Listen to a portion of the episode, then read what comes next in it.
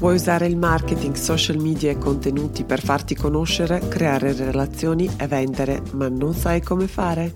Questo è il podcast per te. Sono Alexandra e semplifico il marketing. Benvenuto nel podcast Comunicare per connettere. Iniziamo?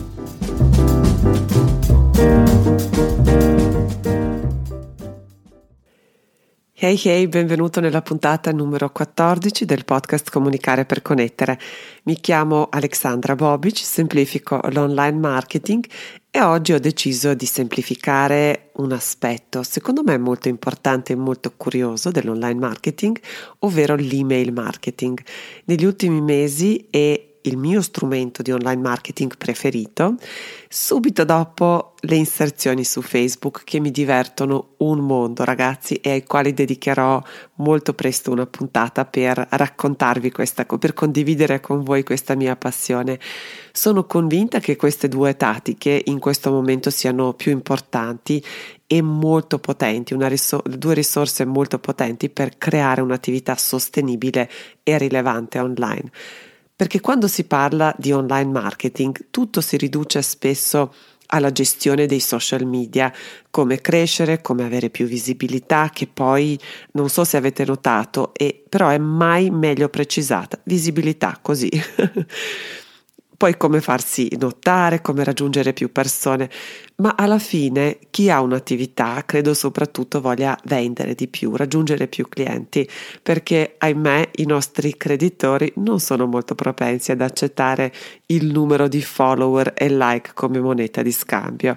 In più i social media non ci appartengono, niente di quel mondo ci appartiene, né i contenuti che pubblichiamo, né i contatti delle persone che seguono e interagiscono con i nostri profili e con i nostri post. In più, gli algoritmi che decidono chi e quando vede i nostri post non sono proprio l'esempio di trasparenza. E creare i post interessanti e rilevanti, anche quando facciamo il minimo indispensabile, comunque richiede un bel po' di tempo e impegno e non poche risorse. Che alternativa abbiamo allora? Allora, il mio consiglio è usare i social media come amplificatore, come strumento per raggiungere più persone in modo organico, algoritmi permettendo ovviamente, o a pagamento, per portarli poi da qualche parte dove abbiamo noi il controllo. E indovina un po'? Eh sì, parlo proprio della tua mailing list. E ne parlerò spesso di email marketing e di Facebook advertising nel duemilaventi e se non vuoi perdere queste puntate ti suggerisco di iscriverti a questo podcast su Apple, Google, Spotify oppure Stitcher. E ora iniziamo, iniziamo con i numeri dell'email marketing che sono davvero molto curiosi e molto interessanti. Vi lascio anche nelle note della puntata sul mio sito il link a un altro sito che raccoglie tutte le statistiche, anche quelle più curiose, quelle che riguardano più le aziende B due B, business to business, quindi. Però io qui vi elenco solo alcune, secondo me, più interessanti. Le statistiche dunque dicono che l'email sia quaranta volte più efficace per acquisire nuovi clienti di Facebook oppure Twitter. Un'altra ricerca dimostra anche che il sessantasei per cento dei consumatori online ha fatto un acquisto dopo aver ricevuto l'offerta via email. Il tasso di apertura delle mail è in media del venti-trenta per cento e per le liste piccole, quelle che hanno poche migliaia di iscritti o anche meno, questo numero è ancora più alto, mentre giusto per confrontare, per mettere in prospettiva un po' questi dati, questi numeri, il tasso di engagement su Instagram, che è la piattaforma con il più alto tasso di coinvolgimento, dopo gli ultimi cambiamenti dell'algoritmo è del sei per cento. E poi c'è quel numero bellissimo di quattromilaquattrocento per cento che è il ritorno di investimento medio, ovvero per ogni euro investito puoi aspettarti in ritorno quarantaquattro.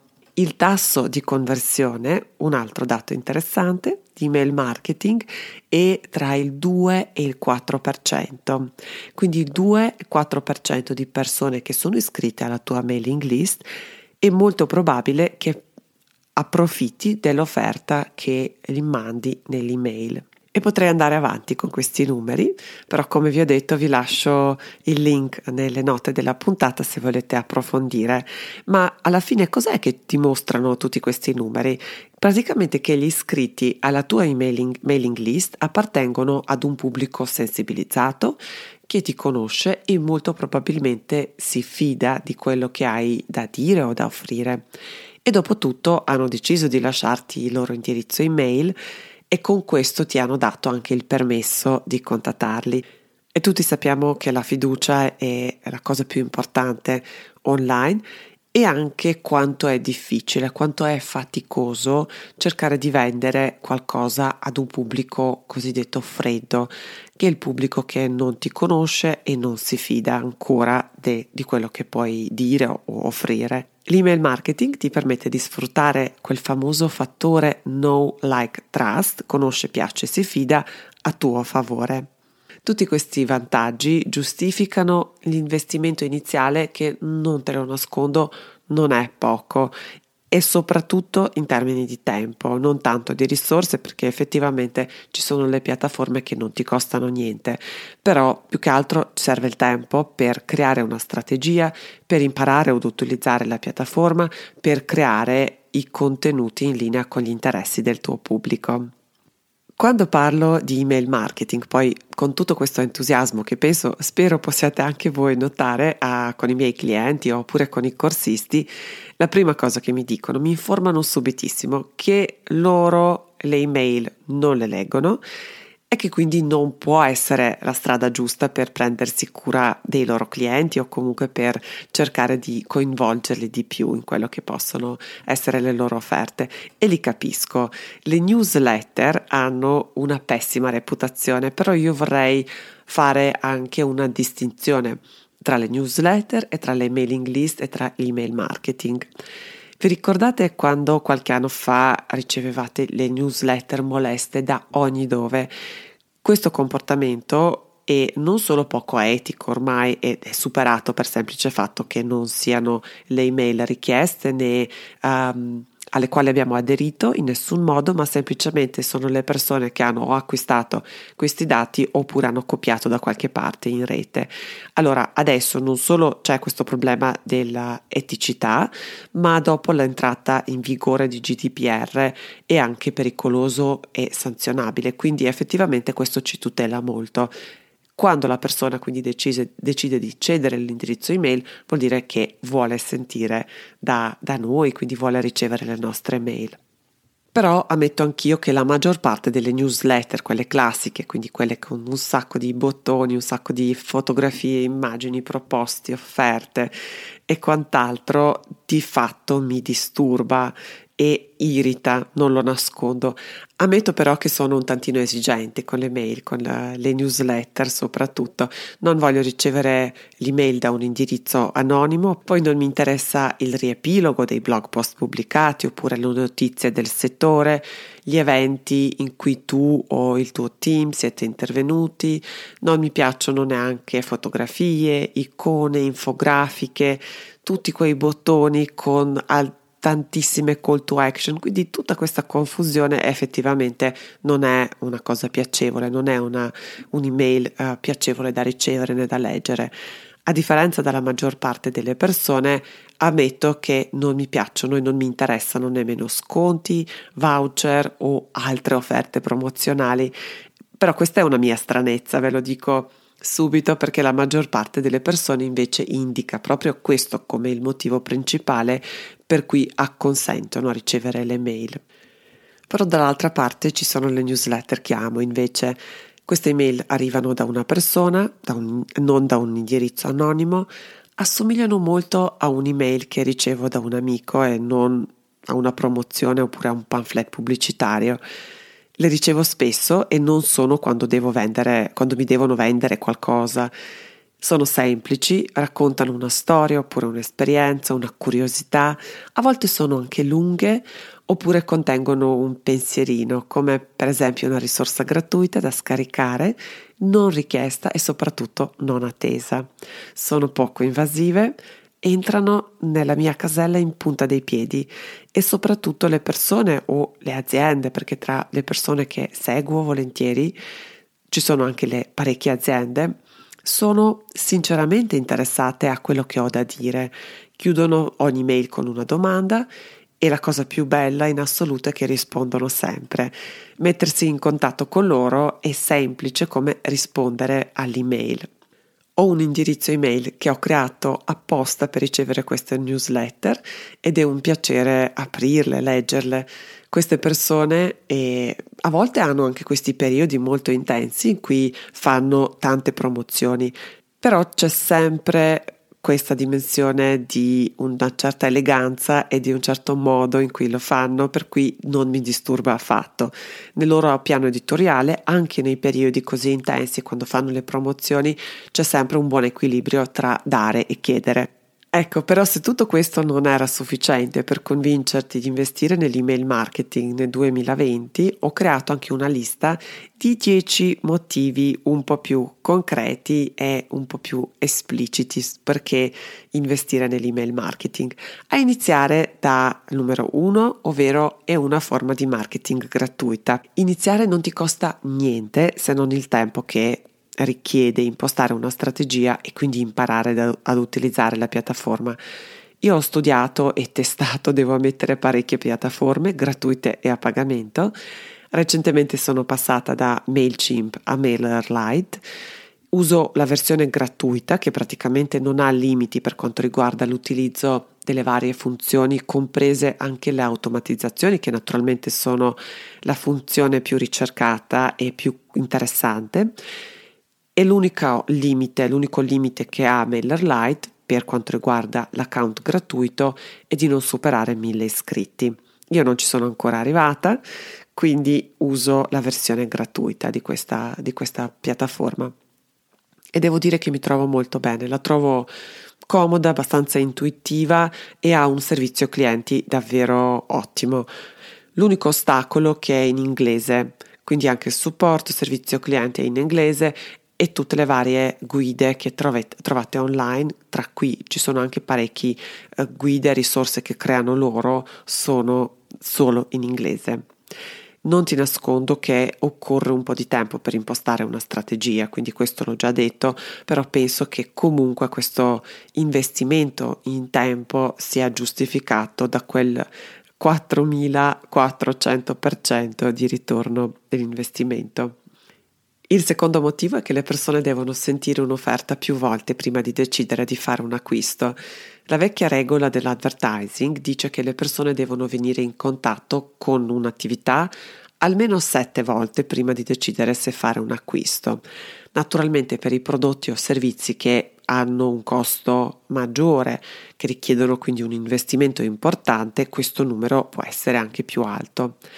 La strategia di marketing solida dovrebbe comunque presidiare più canali e strumenti, quindi punti di contatto, che chiamiamo anche punti di cont- contatto, in diverse fasi del viaggio del cliente. Il viaggio del cliente è semplicemente un percorso che fa una persona dal momento che non ti conosce al momento in cui diventa il cliente. Tutto quello che sace- succede tra questi due punti, tra questi due avvenimenti, si chiama il viaggio del cliente, meglio conosciuto anche come funnel oppure l'imbuto del marketing. L'email è un alleato prezioso e poi c'è quel tasso di conversione molto interessante del due a quattro per cento. Il terzo elemento, per cui secondo me dovresti investire nell'email marketing, è che ti permette di creare relazioni di fiducia con il tuo pubblico. Le persone si devono fidare prima di decidere di darti i loro soldi, e questo è poco ma sicuro. Il modo migliore è più intimo e forse anche più diretto per coltivare questo fattore che abbiamo eh, nominato anche prima, quindi conosce, piace, si fida, e grazie alle mail. Non c'è niente di più intimo che non capitare nella nella casella di posta di una persona. Le mail ti permettono di creare una relazione con il tuo pubblico, una relazione personale, ti permette inoltre di coccolarli, farli sentire speciali, compresi, valorizzati, grazie ai contenuti che decidi di condividere con loro. E poi il quarto motivo è che effettivamente hai il permesso di contattare queste persone.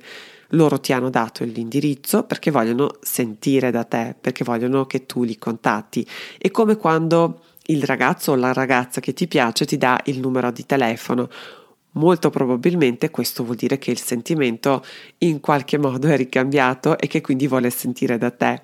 Se trovi i contenuti giusti, non devi aver paura di disturbare o annoiare con le tue mail. Il quinto motivo, e forse anche il mio preferito, è che ricevi feedback davvero molto preziosi. Le conversazioni che si instaurano, le domande che ti fanno, il feedback che ricevi sono una miniera d'oro per migliorare il tuo prodotto, servizio, per essere sempre più utile e vicino, per avere sempre nuove idee su, per esempio, cosa pubblicare sui social media. Tutte queste cose sono davvero molto preziose per chi gestisce un'attività e chi cerca modi sempre nuovi per essere rilevante per il proprio pubblico. Inoltre, le persone sono un po' più disinvolte o comunque sono più propense a commentare, a rispondere alle domande, a lasciare un feedback via email, perché a volte magari lasciare un commento sui social media intimidisce un po', mentre rispondere a un'email è già un po' più tranquillo. Il sesto motivo è che fai sentire il tuo pubblico parte di un'esperienza importante e noi sappiamo quanto anche noi stessi siamo curiosi per quanto riguarda com'è che succedono le cose dietro le quinte di un'altra realtà, di un'altra attività.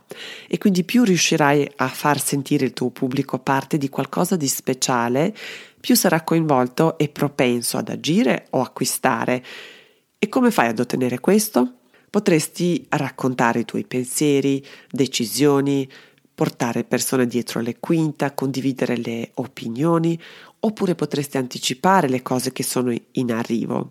Puoi trattare gli iscritti alla tua mailing list come V I P, quindi come persone davvero molto importanti che ricevono le anteprime, che ricevono I tuoi, le tue offerte migliori, che ricevono anche i tuoi contenuti migliori, perché le persone assolutamente sanno riconoscere questo valore e sanno apprezzare questo sforzo. Il settimo motivo è che puoi personalizzare il messaggio. Di solito le piattaforme ti offrono queste opzioni per segmentare oppure taggare le persone iscritte alla tua mailing list. In questo modo hai una possibilità per inviare i messaggi rilevanti alle persone che eh, ti seguono o comunque che sono iscritte alla tua mailing list. Questa personalizzazione spesso è molto importante perché quando mandi il messaggio giusto alla persona giusta al momento giusto è di solito lì proprio che succede la magia dell'online marketing. L'ottavo motivo è che puoi tenere aggiornato il tuo pubblico. Allora, è molto probabile che le persone non vedano tutte le cose che pubblichi sui social media oppure sul sito.